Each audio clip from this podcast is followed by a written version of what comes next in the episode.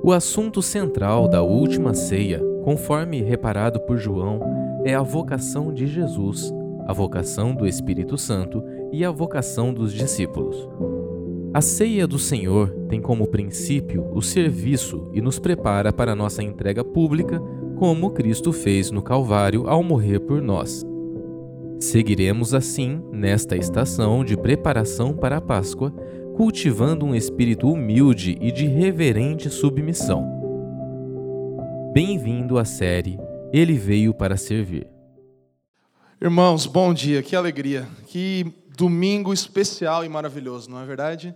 Que legal poder já celebrar um pouco da vida de Cristo, cantarmos juntos, né? Sorrirmos, batermos palma ao Senhor. A gente fica até mais feliz num domingo como esse, né? É um domingo de fato especial. Mais do que os outros domingos, a gente relembra nesse da ressurreição de Cristo. E a gente, pontualmente, estamos terminando a nossa série hoje, né? A série Ele Veio para Servir. A nossa vocação aqui na Terra conclui com o grande ato de serviço de Cristo, se entregando por nós na cruz do Calvário e ressurgindo em vida. Então, essa é a vocação dele para conosco, que nos ensina a nossa vocação também para com a terra, com o próximo, com aquilo que cultivamos a cada dia. Então, encerramos de forma bela essa série hoje, falando sobre Cristo, sua morte, sua ressurreição, como o grande ato de serviço por mim e por você. Não tem maior amor do que esse, né? Alguém que entrega a sua vida por aqueles que rejeitaram ele, como eu e você. Então, quero te convidar a, nessa manhã, nós lermos juntos o texto, que um dos textos nos evangelhos que vai relatar essa manhã tão especial que nós vemos relatado em João. Então, João capítulo 20, se você quiser abrir, o tema da nossa mensagem nessa manhã é a realidade da ressurreição. Então, nós falaremos sobre o quão real a ressurreição é, quão verdadeira ela é para o nosso intelecto, para o nosso coração. Ela é racional, ela é graciosa, ela é também uma realidade pessoal para cada um de nós e uma realidade radical que mudou a história do universo, né? Hoje é o dia que o mundo mudou, né? Lembramos disso nessa manhã de Páscoa, de ressurreição. Então vamos lá, João capítulo 20. Abra sua Bíblia. Quem está feliz nessa manhã pela realidade da ressurreição? Mais alguém? Amém. Ah, dá tempo para todo mundo ficar feliz. Vamos lá, João capítulo 20, do versículo 1 até o 18, leremos o relato da ressurreição de Jesus. Todo mundo encontrou? Amém? Quem não tem Bíblia, senta do lado do crente aí. Quem não tem crente do lado, olha para a projeção, então. Vamos lá. João capítulo 20. No primeiro dia da semana, Maria Madalena foi ao sepulcro de madrugada, sendo ainda escuro, e viu que a pedra estava revolvida. Então, correu e foi ter com Simão Pedro e com outro discípulo, a quem Jesus amava, e disse-lhes: tiraram do sepulcro o Senhor, e não sabemos onde o puseram. Saiu, pois, Pedro e o outro discípulo e foram ao sepulcro. Ambos corriam juntos, mas o outro discípulo correu mais depressa do que Pedro e chegou primeiro ao sepulcro. E, abaixando-se, viu os lençóis de linho. Todavia não entrou. Então, Simão Pedro, seguindo-o, chegou e entrou no sepulcro. Ele também viu os lençóis. E o lenço que estivera sobre a cabeça de Jesus, e que não estava com os lençóis, mas deixado num lugar à parte. Então entrou também o outro discípulo, que chegara primeiro ao sepulcro, e viu, e creu. Pois ainda não tinham compreendido a Escritura, que era necessário ressuscitar ele dentre os mortos. E voltaram os discípulos outra vez para casa. Versículo 11. Maria, entretanto, permanecia junto à entrada do túmulo, chorando.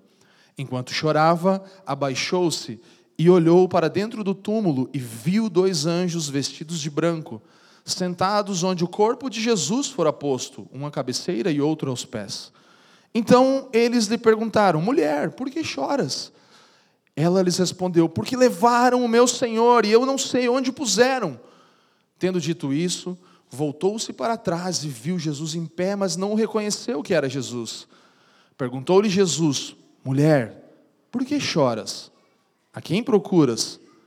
Ela, supondo ser o jardineiro, respondeu: Senhor, se tu o tiraste, dize-me onde o puseste, e eu o levarei. Disse-lhe Jesus: Maria. Ela, voltando-se, lhe disse em hebraico: Rabone, que quer dizer mestre. Recomendou-lhe Jesus: não me detenhas, porque ainda não subi para o meu Pai, mas vai ter com os meus irmãos e dize-lhes: subo para o meu Pai e vosso Pai, para o meu Deus e vosso Deus. Então saiu Maria Madalena anunciando aos discípulos: vi o Senhor, e contava que ele lhes dissera estas coisas. Vamos orar, meus irmãos. Pai, eu te peço nessa manhã que pelo poder da ressurreição, tu nos concedas que possamos aprender a cantar mesmo em meio ao sofrimento, que possamos aprender a amar os nossos inimigos, que possamos, através e a partir da cruz, através da ressurreição, em direção à nossa esperança futura, nós possamos caminhar e então voltar de volta a esse lugar da cruz e vivermos uma vida crucificada.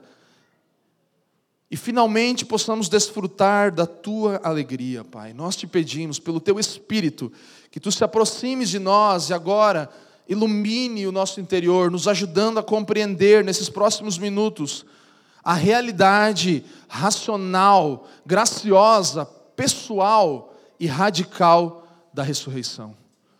Oramos em nome de Jesus, o teu filho amado. Amém. Amém, irmãos. Que relato maravilhoso.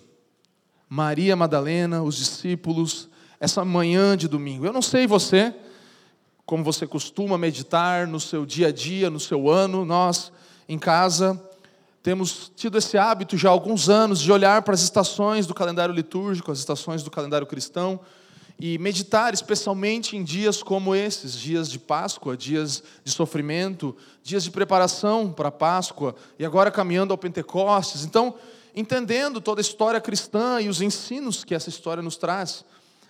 E se nós olharmos agora para esses dias que estamos vivendo no calendário cristão, antes da Páscoa, sofrimento de Jesus e a sua ressurreição, eu acredito que talvez uma palavra que resumiria esses dias até a cruz e a própria cruz seria sofrimento. É como eu definiria os dias de Cristo até o Gólgota.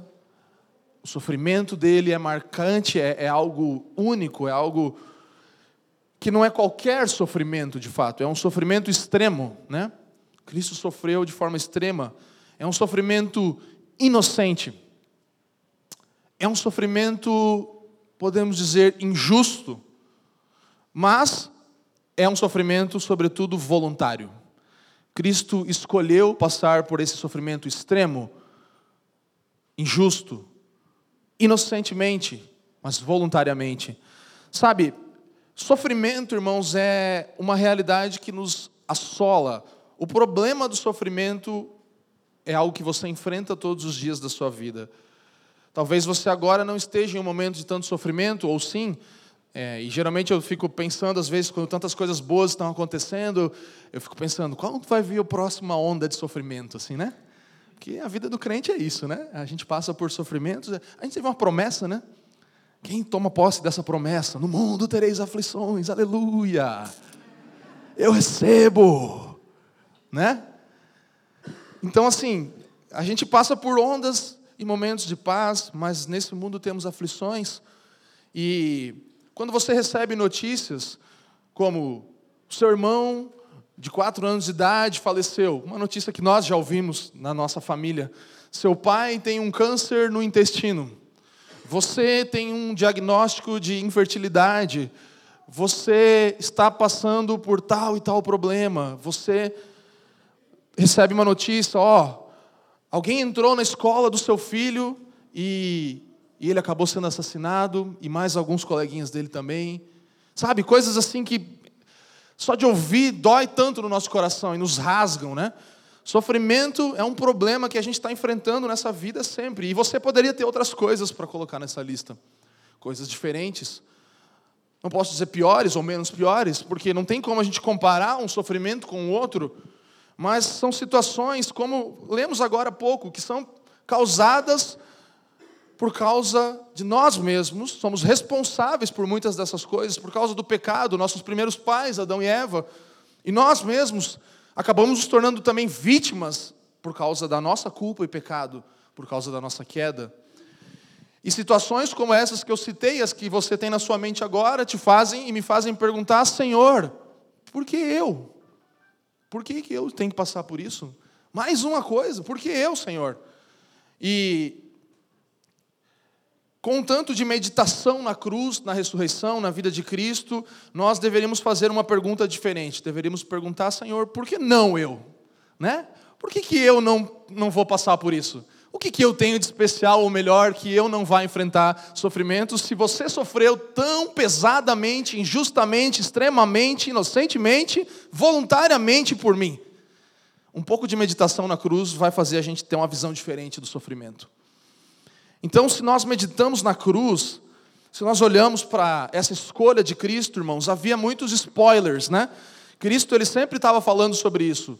Eu vou morrer, eu vim para isso. E os discípulos ouviam isso vez após vez. Mas era como se os ouvidos deles não tivessem abertos, né? E ele falava: eu vou me entregar. Eu vou morrer por vocês, mas eu também vou ressuscitar. E aí você vê todo esse relato, você fala: aonde que eles perderam isso, que eles não entenderam? Mas parece que isso não cabia no entendimento daqueles homens e daquelas mulheres. Aqueles que esperavam o rei, que saudaram ele com hosanas, como cantamos e proclamamos aqui hoje e semana passada, não cabia no entendimento deles que esse mestre iria se entregar, sofrer, morrer. Eles não estavam prontos para essa conversa sobre o sofrimento, né? Eles queriam, na verdade, fugir do sofrimento, né? Quem nunca? Eles queriam triunfo, eles queriam vitória, eles queriam vingança. Agora a gente vai acabar com esses romanos que nos oprimiram tanto. E Jesus os decepciona. Jesus coloca eles para baixo. Não deu certo. Ele morreu também. Sabe, eu fiquei pensando, se eu e você estivéssemos na cena da cruz, como eu e você reagiríamos? Provavelmente a gente passaria mal, talvez vendo tudo aquilo até vomitaria, sabe? Começaria a bater no chão e arrancar o cabelo e gritar: não, meu Deus! Especialmente nós, em nossas sensibilidades modernas, né? Nós somos tão sensíveis, a gente parece que é feito de açúcar, de papel, sei lá, qualquer coisa que nos sopra um vento contrário, a gente já, meu Deus, eu vou morrer, não quero mais viver. As sensibilidades modernas são tão grandes que a gente não consegue pensar em como a gente reagiria diante da cruz assistindo aquilo, quanto menos sofrendo aquilo. Então, como você reagiria diante daquele que passou por isso? Tudo isso foi voluntário, irmãos. Ele escolheu, ele se colocou nesse lugar, é o papel que Cristo assumiu. Em acordo com o Pai, eles concordaram e Cristo falou: eu vou lá cumprir o meu papel na história da redenção, que é me entregar, que é morrer, que é sofrer, viver uma vida justa, encarnar, vestir carne e ir para aquele lugar de sofrimento, morte, mas eu vou ressuscitar. Então, irmãos, isso nos mostra que o maior sofrimento da história demonstra o maior amor da história para aqueles que menos merecem, eu e você. O maior sofrimento de toda a história, em comparado com todos o que eu citei aqui juntos, e mais todos da humanidade inteira, demonstrou o maior amor possível por aqueles que menos merecem, que não tem nada para oferecer em relação a isso. Isso é um pouco do até ontem, porque hoje é domingo de manhã. Hoje é domingo de manhã, irmãos. Um domingo de manhã como esse, a história mudou. A partir desse domingo de manhã, que foi o da ressurreição de Cristo, agora, todos os domingos de manhã, a igreja se reuniria para adorar o nome daquele que morreu, se entregou e ressuscitou por nós. Por isso estamos aqui. Sabe, isso mudou, foi aqui que mudou. A igreja começou a se reunir todo domingo, de casa em casa, nos lares, nas ruas, nas sinagogas e tudo isso. A partir desse momento, a história mudou, irmãos. O dia do Senhor. Todos os dias são dele, mas esse é o dia do Senhor. Nós estamos aqui por causa disso hoje. E esses dias do Senhor vão se repetir, semana após semana, até o grande dia do Senhor com D maiúsculo. Quando nós vamos entrar num culto que não vai acabar, um descanso eterno, uma realidade sem fim, que nós vamos adorar o Cordeiro e vamos celebrar Ele, como fizemos agora há pouco, para toda a eternidade. O grande dia do Senhor vai chegar, irmãos. Ele começou, ele foi inaugurado no domingo de manhã, ao amanhecer, e nós vamos viver vários desses domingos, dias do Senhor, até o dia do Senhor. Irmãos, a ressurreição de Cristo é uma realidade, é um fato. E você pode começar a pensar comigo, mas é a festa pagã, o Natal, a Páscoa, tudo festa pagã, sim, verdade. E eu quero te dizer que o dia exato, se foi hoje, se foi ontem, se foi semana que vem, na passada, se foi em setembro, outubro, dezembro, janeiro. Irmãos, o dia exato não é importante. O fato que isso aconteceu é importante. O dia não é importante. Não perca tempo com isso. Mas Jesus não nasceu nesse dia, não interessa. Ele nasceu, Ele encarnou.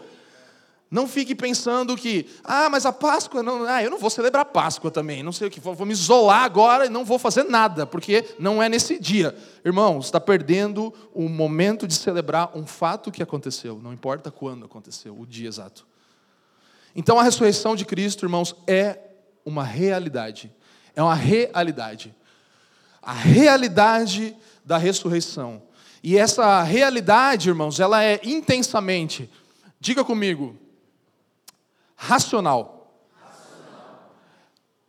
Ela é intensamente graciosa. Pessoal. E radical.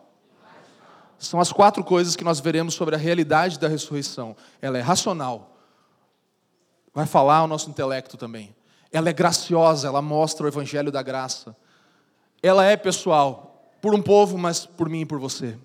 Mexe com a nossa identidade. E é radical. São as raízes do fundamento que revolucionaram toda a história cristã a partir desse momento. Então, a primeira realidade da ressurreição é a realidade racional. A realidade da ressurreição é intensamente racional.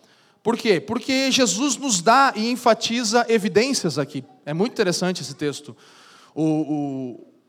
A realidade da ressurreição é um ato verificável. Nós podemos verificar que isso de fato aconteceu. O pensamento secular, para mim, para você, para conosco é... Bom, se para você é legal esse negócio de igreja, beleza. Faz aí, segue a tua vida. Não tem problema. Acredita nisso, está te fazendo bem, né? Então segue.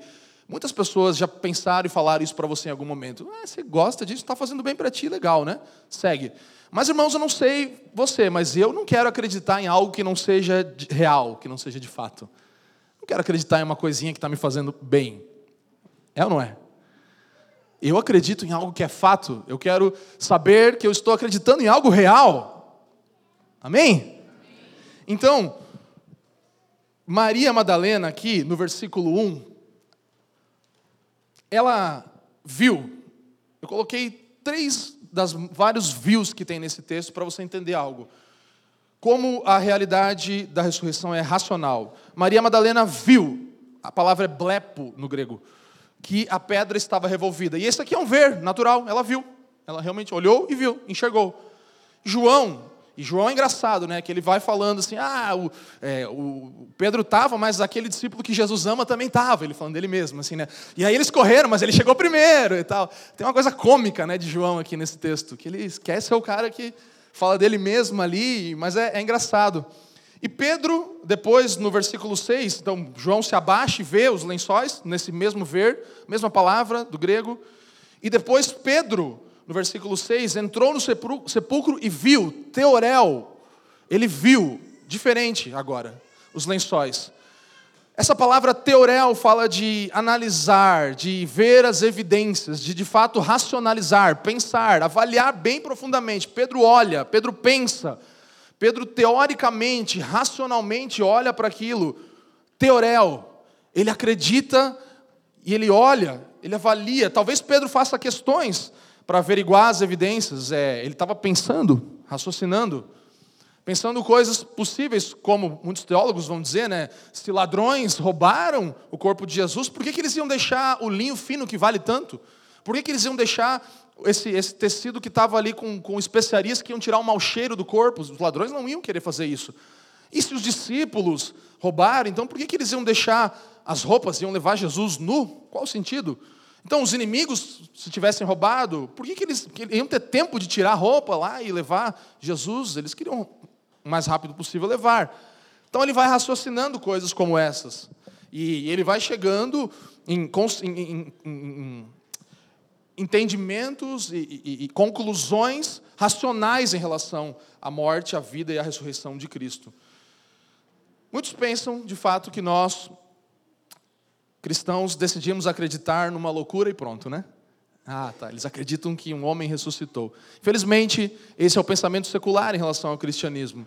Mas eu quero te dizer, irmãos, que se a minha e a sua fé cristã não estiver preenchida de pensar, de racionalizar também, nós não vamos sobreviver aos altos e baixos nesse mundo que nós vamos passar. Nós precisamos pensar, racionalizar, fazer perguntas. E a pedra, irmãos, é algo interessante aqui. Mateus vai falar também no capítulo 16, no Marcos, no capítulo 16, vai falar sobre a pedra que havia sido revolvida. Mateus vai falar mais especificamente que um anjo havia removido aquela pedra. O fato é que a pedra do sepulcro estava removida, certo?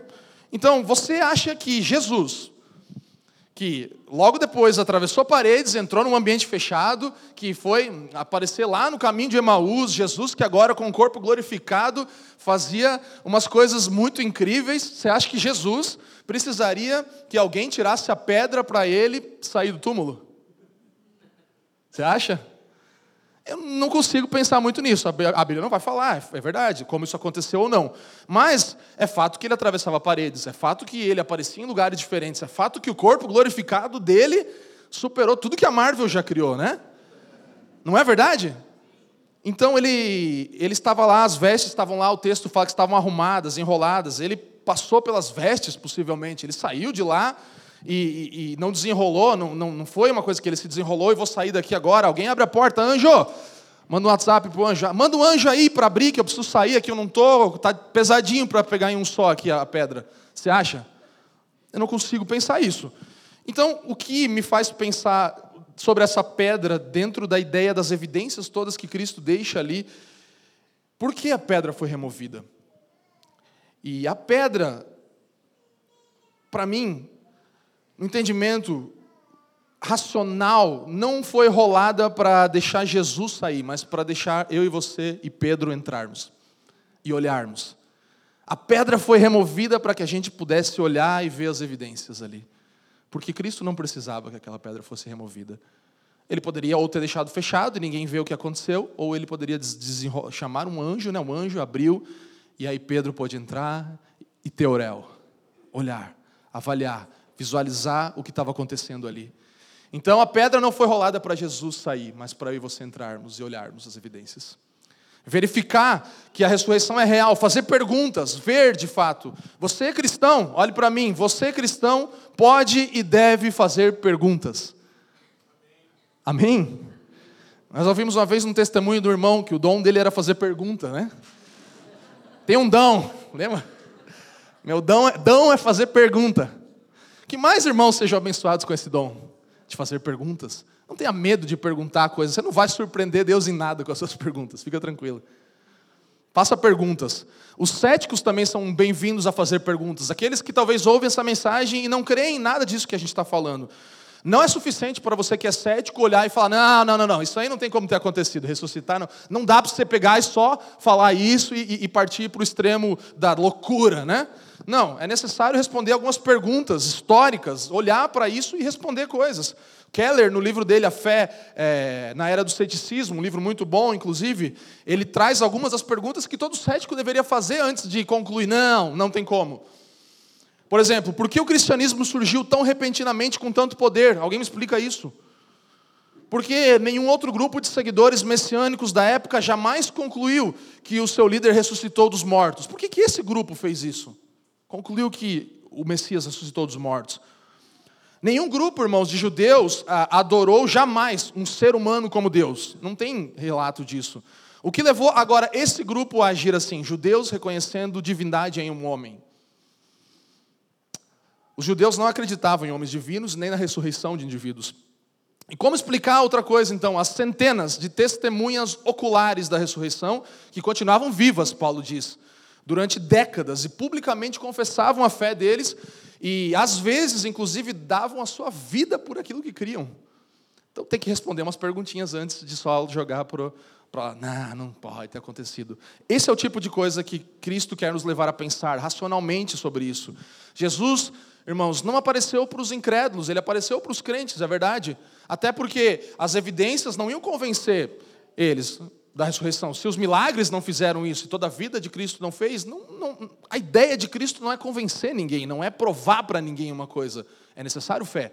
Mas é verdade que é necessário fé para ser salvo e não é necessário negar a razão para ser salvo. Ninguém é pedido, é requerido de ninguém que negue a razão ou os pensamentos ou as perguntas que são feitas. Então, me parece que Cristo está nos chamando a racionalizar e pensar de fato no que aconteceu.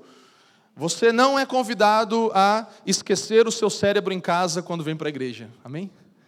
E nem quando você vai ler a Bíblia, e nem quando você vai orar, e nem quando você vai ter comunhão de casa em casa. Infelizmente, muitos cristãos parece que fazem isso, né? Eles falam, cérebro, hoje eu não vou te usar. Eu vou seguir o que um louco falou e vou tomar isso como verdade. Você está aqui até para avaliar, questionar e fazer perguntas sobre o que eu estou falando para você. Você deveria fazer isso, deveria ir para o texto bíblico e meditar. Então, irmãos, vamos lá. Se é uma realidade racional, é também uma realidade graciosa. Diga, realidade graciosa. Jesus nos vê e nos trata melhor do que nós merecemos. Amém? Mais amados do que merecemos, ainda que sejamos piores do que pensamos. Mais uma evidência aqui, para você jogar lá no racional, na coluna de cima ainda, naquela misoginia da época em que as mulheres eram desprezadas e o testemunho delas não valia de fato nada, porque para comprovar algo assim tinha que ter testemunho de 2 homens, a lei dizia. Então, naquele momento, nós vemos ali um mundo que desvalorizava as mulheres. Por que colocaria-se, então, o testemunho de uma mulher para tentar construir uma narrativa, né? Falaciosa. A não ser que isso realmente fosse fato. Então, a mulher ela não tinha um papel importante naqueles dias. Historicamente, você pode comprovar e ver. Mas é uma mulher que tem o primeiro contato com o Cristo ressurreto e que se torna a primeira missionária da mensagem do Evangelho. Que maravilhoso isso. Alguém desprezado. E não era nem só qualquer mulher, era Maria Madalena, né? Então, olha só. Versículo 11 diz, Maria, entretanto, permanecia junto à entrada do túmulo chorando. Enquanto chorava, abaixou-se e olhou para dentro do túmulo. Versículo 13. Então, eles lhe perguntaram, mulher, por que choras? Ela lhes respondeu, porque levaram meu Senhor e eu não sei onde puseram. Versículo 15. Perguntou-lhes Jesus, mulher, por que choras? A quem procuras? Ela, supondo ser ele o jardineiro, respondeu, Senhor, se tu o tiraste, dize-me onde o puseste, e eu o levarei. Por mais que Maria Madalena, de fato, amasse, e esses versículos mostram um amor, uma devoção muito grande, ela chorava, ela procurava o seu mestre, o seu Messias, mas ela tinha uma visão pequena de quem Jesus era. Ela tinha uma visão reduzida. Procurava por um Jesus morto. Maria Madalena procurava por um Jesus morto. Jesus ainda tinha que se revelar a ela, de fato, como Cristo ressurreto. Então, aí nós temos o início da atuação da graça. Jesus queria que Maria reconhecesse que, embora ela fosse extremamente devota, que ela fosse reconhecida por seu testemunho, e essa devoção grande dela era realmente algo lindo, mas a estima que ela tinha de Cristo ainda era pequena demais, porque ela ainda estava procurando Jesus morto. O versículo 16 continua dizendo, Jesus agora vem, né, para Maria, então, depois dela não ter reconhecido, não visto nada, e ela chama, Maria. E aí ela se volta e fala, mestre, é você. Ela olha para ele. A graça de Deus aqui é manifesta. O jeito que o Cristo ressurreto se encontra com Maria representa toda a mensagem da Bíblia, irmãos. Isso aqui é a mensagem do Evangelho. Uma mulher que estava procurando por um Cristo morto e é encontrada pelo Cristo vivo. Essa é a realidade graciosa da ressurreição. Por mais que Maria amasse a Jesus, por mais que ela fosse uma pessoa admirável nas Escrituras, Maria Madalena, ela nunca encontraria Jesus se ele não viesse até ela. Se ele não viesse encontrar ela procurava ele, mas procurava um Jesus morto, um Jesus humano, E ela nunca jamais teria encontrado ele se ele não se revelasse a ela. Pura graça de Deus. Uma realidade graciosa que eu e você já experimentamos um dia. Em segundo lugar, como isso é gracioso, Deus salva pela graça. Maria, irmãos, é a primeira pessoa na história, uma mulher que é encontrada por Jesus, o Jesus ressurreto. É enviada para anunciar a mensagem do Evangelho. Jesus fala, vai, fale para todo mundo o que você viu. Justamente aquela que talvez tinha um passado mais vil, mais sujo, liberta de 7 espíritos, conforme Lucas no capítulo 8 vai falar. Uma mulher cuja vida destruída havia sido restaurada pelo Messias. Eis a graça de Jesus manifesta aqui, meus irmãos. Essa mulher foi chamada pelo Jesus ressurreto, Maria.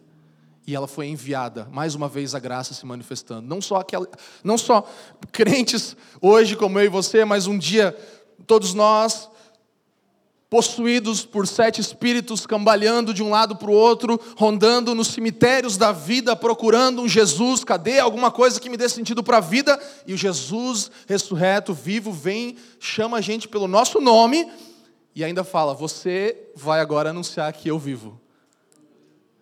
Se isso não é uma realidade graciosa, irmãos, eu não sei o que é. É racional, é para você pensar, é para você olhar assim, mas é graça pura. É pura graça de Deus. Em outras religiões, a proposta sempre para que você seja salvo, e você pode pensar em qualquer uma, você deve seguir os passos do fundador daquela religião, um mestre que dá passo a passo para como que vai ser salvo, né? A coisa mais importante que aquele mestre ensinou foi como você deve se comportar para alcançar a salvação, para ser salvo de fato. Portanto, o ensino é a chave das demais religiões. É o ensino, você siga tais passos, tal, você vai chegar lá, não faz isso, faz aquilo, e você vai chegar numa realidade de salvação um dia. Então esse é o padrão das religiões. Mas nós cremos que somos salvos não por nossas boas ações, não por qualquer coisa que eu e você façamos, nós somos salvos, amém? Essa é a grande diferença, nós somos salvos pelo que Jesus fez. Eu e você somos salvos pelo que Jesus fez. Entendemos isso pela mensagem do Evangelho. É um fato histórico, verificável. É um fato que tem evidências. Jesus, ele era de fato um grande mestre, irmãos. Ele ensinou maravilhosas coisas e nós devemos ouvir e obedecer os seus ensinos. Sim, mas nós precisamos confiar no que ele fez. O que Cristo fez é que vai determinar a nossa salvação. Portanto, se a cruz não aconteceu, se a ressurreição não é um fato, então nós estamos totalmente perdidos, porque a nossa salvação é pelo que ele fez, não pelo que ele ensinou, por mais maravilhoso que seja, e nós devemos seguir. E tudo isso começa com um anjo rolando uma pedra e convidando eu e você a verificar, a ter certeza, isso aconteceu. E mesmo depois de todo o tempo em que nós passamos procurando um Jesus morto, nós somos encontrados por ele, o Cristo ressurreto, nos olhando nos olhos e falando o nosso nome. Maria, Maria, sou eu, Maria. Essa realidade, irmãos, em terceiro lugar, é uma realidade pessoal também. Jesus se revela a nós e nos mostra quem nós somos. Nós somos reconhecidos por ele. Maria fracassou em reconhecer Jesus, é verdade. E tem muitas possibilidades, talvez, ela olhou, né, e viu que achou que era o jardineiro, talvez estava escuro ainda, né, antes do amanhecer, talvez os olhos dela estavam tão embaçados com as lágrimas que ela não conseguiu ver quem estava ali. Talvez a aparência dele realmente tinha mudado com o corpo glorificado, tanto assim, ou ele estava de costas, ou não sei. Mas talvez também Jesus, sobrenaturalmente, impediu Maria Madalena de reconhecer ele. São coisas que nós não sabemos, mas o fato é que ela não reconheceu Jesus. E aí Jesus, voltando para o versículo 16, diz assim, ele não fala muita coisa, ele fala Maria. Pessoal, uma realidade pessoal. No momento em que ele pronuncia o nome Maria, ela imediatamente reconhece ele. Rabone, mestre, é você. É uma realidade pessoal. João 10, capítulo 10, versículo 27 diz, as minhas ovelhas reconhecem a minha. Ele estava chamando uma de suas ovelhas. As minhas ovelhas reconhecem a minha voz. Jesus continua dizendo, eu as conheço e elas me seguem. Eu as conheço e elas me seguem. Elas vão atrás de mim porque eu as chamei, eu as conheci. Jesus se revela para Maria maravilhosamente em uma realidade extremamente pessoal, meus irmãos. É esse Cristo que um dia encontrou eu e você. E aí a nossa identidade é mudada. Na narrativa cultural, novamente, secular, nós temos conselhos como, olhe para dentro de você, né? Tente encontrar aí uma boa versão ou algo que você quer ser, decida quem você é, e aí não importa o que os outros vão falar, você agora é definido por aquilo que você encontrou aí, olhando para dentro de você. Isso não só é um absurdo no sentido para os cristãos que entendem serem definidos pelo Evangelho, mas até para qualquer pessoa, porque nós somos seres sociais, é impossível que cada um de nós se defina. O que nos define é o viver em sociedade. Qualquer sociólogo inteligente, qualquer filósofo, pensador, qualquer pessoa que nem conheça Cristo vai definir isso muito claramente, o entendimento de que nós somos formados na nossa identidade pela sociedade, pelo meio, pelo outro também. Então, esse papo de olha para dentro, decide quem você é, e agora não importa o que vão pensar de mim, eu sou isso. Não existe, irmãos. Uma identidade segura não tem como ser firmada em você mesmo olhando para você. Não, o espelho não define identidade. Uma identidade segura, e mesmo não de uma perspectiva cristã, novamente, mas ela é firmada em alguém que você ama te amar. Não é a melhor coisa que tem? Alguém que você ama te ama. Alguém que você respeita, te respeita. Alguém que você admira, te afirma. E isso fortalece a nossa identidade. Você está entendendo? Eu não estou falando de cristianismo, estou falando de sociedade, vida em comum. Marido e esposa. Qual que é a coisa mais pesada para acabar com você? É a sua esposa ou seu marido falar uma verdade para você, porque você sabe que é verdade. Porque aquela pessoa te ama, né? Uma pessoa que você admira. Ela vem e te encoraja, ela te afirma. Aquilo define identidade. E agora você tem aqui uma identidade sendo firmada por Jesus, o mais incrível ser de todo o universo, ressurreto, vem e diz, Maria, eu te amo, Maria. Eternamente vou te amar, eu sempre vou estar aqui. Você estava me procurando, eu estou aqui. Eu não vou para lugar nenhum, eu vou para o céu. Mas eu volto, eu vou enviar o meu Espírito. E você vai agora ainda, Maria, me conhecer de formas que você jamais conheceu, Maria. Você já viu o que eu fiz na sua vida. Você vai ter muito mais para conhecer agora, Maria. E isso define quem Maria é. Ao mesmo tempo que Jesus se revela para Maria, ele revela Maria para Maria. É quem você vai ser, Maria. Nós vamos caminhar juntos. E Jesus fala, não me detenha, no versículo 17. Eu vou para o Pai, para o meu Pai, para o seu Pai, para o meu Senhor, para o seu Senhor. E de outra maneira, mas ainda de forma pessoal, pelo meu Espírito, eu vou me relacionar com você. E isso vai continuar. Então, irmãos, uma realidade extremamente, intensamente pessoal. E, em último lugar, uma realidade radical. A realidade da ressurreição é radical. A ressurreição de Jesus, ela remonta às raízes do que o cristianismo é. Radical tem essa ideia de raiz e também de iniciar uma revolução naquele tempo. Então, o afastamento do que era usual, do modo de viver até então, agora é radicalizado pela ressurreição do Filho de Deus. Versículo 18, o último versículo da nossa exposição, diz assim: Então, saiu Maria Madalena anunciando aos discípulos o que ela falava? Vi o Senhor! Eu vi o Senhor. Mais um vi aqui. Tem tantos vis, né? E essa aqui é outra palavra no grego que nem vai dar tempo de falar. Às vezes eu penso que a gente deveria falar grego e não português, né? Porque tem 5 vis diferentes aqui nesse texto. Mas é muito interessante a gente perceber ela confessando isso agora, tomando uma postura. Esse vi aqui é a palavra roral, que significa fui visto, fui reconhecido por alguém, fui conhecido pela experiência que eu tive com alguém. Não é um vi passivo. É um vi de alguém que se relacionou comigo e me definiu e falou quem eu sou. Eu me vi nesse vi. Eu vi o Senhor. E agora eu vou anunciar o que eu vi. Eu vou anunciar essa realidade para todos aqueles ao meu redor. Então, agora ela anunciava a mensagem da ressurreição, da graça. A mensagem da nova identidade em Cristo. Por isso, uma realidade radical. E mais uma evidência para você, lá para o nosso primeiro ponto das coisas que nós devemos racionalizar, é a continuidade, a nova perspectiva que a ressurreição de Cristo traz. Tem descontinuidade e tem continuidade, tem nova perspectiva.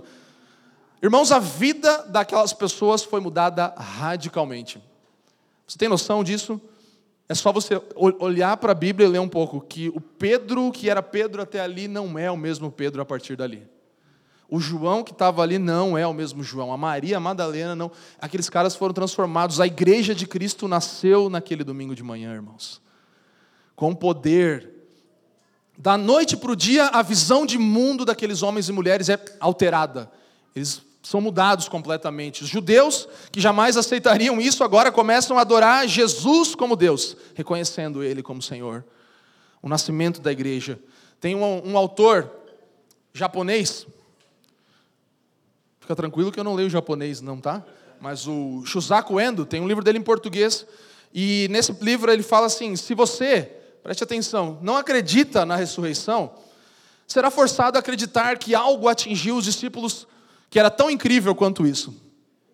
Talvez diferente, mas de igual força em sua intensidade eletrizante. Pois, se tentarmos explicar a mudança de vida dos primeiros cristãos, você se verá dando saltos de fé tão grandes como se tivesse acreditado na ressurreição desde o início. Então, tá bom, você não quer acreditar na ressurreição do Filho de Deus, então você tem que acreditar uma coisa meio parecida com isso. Fica mais difícil ainda, né? Tem que criar uma coisa. Porque o impacto que os primeiros cristãos sofreram, a virada radical que eles tiveram, não tem explicação humana. Aquele amanhecer, aquele domingo de manhã, foi o amanhecer de uma nova cosmovisão. De um novo olhar para o mundo. De um novo olhar para si mesmo. Tudo mudou num domingo de manhã, irmãos. Tudo mudou completamente em um domingo de manhã como esse, como hoje. Nós temos a realidade radical da ressurreição aqui. A ressurreição de Cristo não nos oferece só uma ideia, uma expectativa vaga, imaterial, né? Da vida após a morte. Mas um novo corpo, Cristo tem e nos promete. Um novo mundo é inaugurado. Nós vivemos em um novo mundo de Deus. E uma nova perspectiva para esse mundo que ainda vivemos também. Então, novas coisas são inauguradas na Páscoa. Nós temos uma inauguração maravilhosa de um novo corpo, de um novo mundo, de uma nova perspectiva. A ressurreição de Jesus, irmãos, garante a nossa ressurreição. Amém? A ressurreição de Jesus garante a minha e a sua ressurreição. É como se você recebesse uma carta de alguém, um advogado mandou e fala assim, ó, tem um parente seu que mora lá na Tchecoslováquia, morreu e ele deixou milhões e milhões de reais para você. Aí você vai falar, ah, para mim? Você já vai achar que é alguma coisa para você cair ali, para você mandar um depósito, né, para ver se recebe de volta os milhões. Mas no mínimo você vai ter que averiguar aquilo, porque se for uma coisa que veio de alguém, estou falando da coisa que veio no teu e-mail, tal, no WhatsApp. Você vai dar uma olhada naquilo, você vai falar, cara, deixa eu dar uma olhada nisso aqui. E é isso que acontece.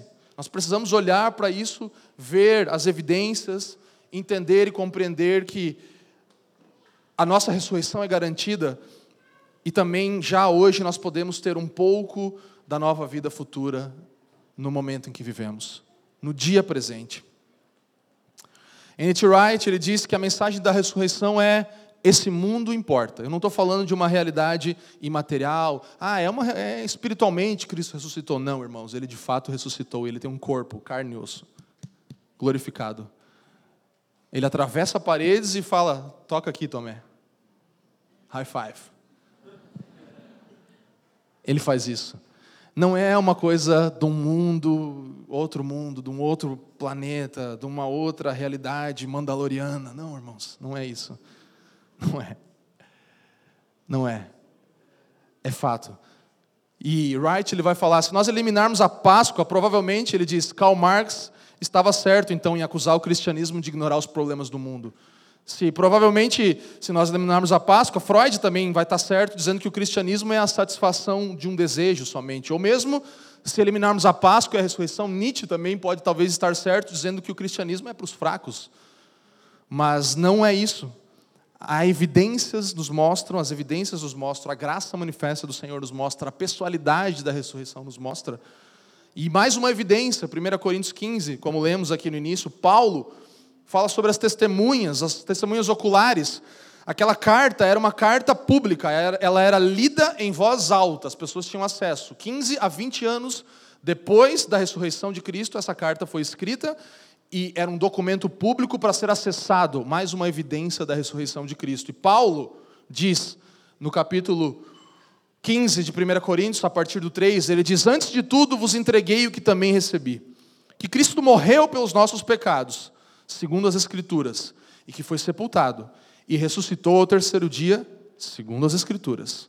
E apareceu a Cefas, e depois aos 12.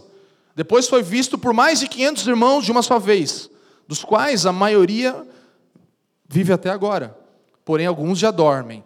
E depois disso ainda foi visto por Tiago, mais tarde por todos os apóstolos, e afinal, depois de todos, foi visto também por mim. Testemunhas vivas. Paulo está falando: se você quiser, eu tenho o endereço, tenho o telefone dessa galera, pode passar aqui em casa, você vai lá e checa com eles se não é fato que eles viram Cristo ressurreto. Centenas e centenas de irmãos. E Paulo continua, e aqui nós vemos mais uma manifestação radical da ressurreição. Por quê? Então, se os mortos não ressuscitam, também Cristo não ressuscitou. E se Cristo não ressuscitou, é vã a vossa fé. E ainda permaneceis dos vossos pecados. E ainda mais, os que dormiram em Cristo, então, pereceram. Se a nossa esperança em Cristo se limita apenas a essa vida, somos os mais infelizes de todos os homens. Essa perspectiva radical da ressurreição, nós precisamos olhar para essa vida, para além dessa vida. Para além dessa vida, para essa vida. Os reflexos de um povo que celebra o poder da ressurreição se demonstram hoje e amanhã. É uma realidade futura, é uma realidade presente. É o já e o ainda não. É isso que o reino de Deus, o novo mundo de Deus nos oferece. E se nós entendemos que a ressurreição de fato aconteceu, isso muda totalmente a nossa vida, irmãos. Se a ressurreição de fato aconteceu, a sua vida é completamente alterada e mudada. Nossa perspectiva é mudada. O nosso olhar para esse mundo é diferente. Como nós nos relacionamos com as coisas criadas tem que ser diferente a partir de uma perspectiva do poder da ressurreição. O como eu e você enfrentamos o sofrimento a partir do domingo de manhã tem que ser diferente. Há uma nova perspectiva para o sofrimento. Em Maria, irmãos, Jesus ele começa um processo de enxugar lágrimas das pessoas. Ele começa enxugando lágrimas e falando: Maria, por que você está chorando? Ele começa um processo de, nessa nova realidade, quebrar a dor da separação que existia. O gap que existia já não existe mais. E isso vai se desdobrando ao longo da história, passando por nós, até o dia em que Apocalipse 21, no versículo 4, diz que ele enxugará dos olhos toda a lágrima. Não haverá mais morte.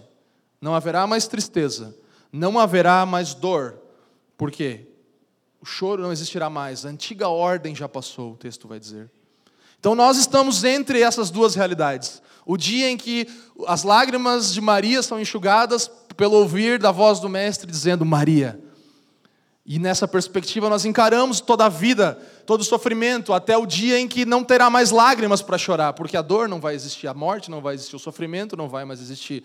As pessoas doentes não vão mais existir, doença não vai mais existir. E a resposta, então, à pergunta por que coisas ruins acontecem com pessoas boas encontra solução na cruz de Cristo. O problema do sofrimento é resolvido na cruz de Cristo, porque esse foi o único dia em que uma coisa realmente ruim aconteceu para uma pessoa realmente boa. Esse foi o único dia que isso aconteceu. E ele nos dá a segurança de que todos os nossos sofrimentos estão nesse processo do enxugar de lágrimas, e sofrendo com Cristo nós vamos experimentar a nossa bendita esperança futura. Mas precisamos moldar como vivemos hoje através dessa perspectiva. A ressurreição de Cristo, irmãos, é um ato definitivo, determinante. Não é uma possibilidade, é uma realidade. Definitivo, determinante. A sua perda, a dor, o luto, a doença que eu e você enfrentamos já foram vencidas. E já hoje, mas ainda muito mais em breve, nós colheremos plenamente os frutos dessa vitória de Cristo na cruz. Amém? Para aqueles que assistem The Chosen, né? Episódio 3, 2 da temporada 3, é tipo aquilo: você será curado. É só uma questão de tempo. Nós estamos entre... Ontem era o sábado do silêncio. Estávamos entre a morte de Cristo e sua ressurreição. Hoje nós estamos em um outro entre a ressurreição do Filho de Deus e a nossa. Nós estamos num outro entre. O entre da dor e do silêncio já passou. Esse é o entre da nova perspectiva, de enxergar o mundo de outro jeito. É o entre da nova humanidade que nós somos. E do novo mundo de Deus sendo inaugurado entre nós, irmãos.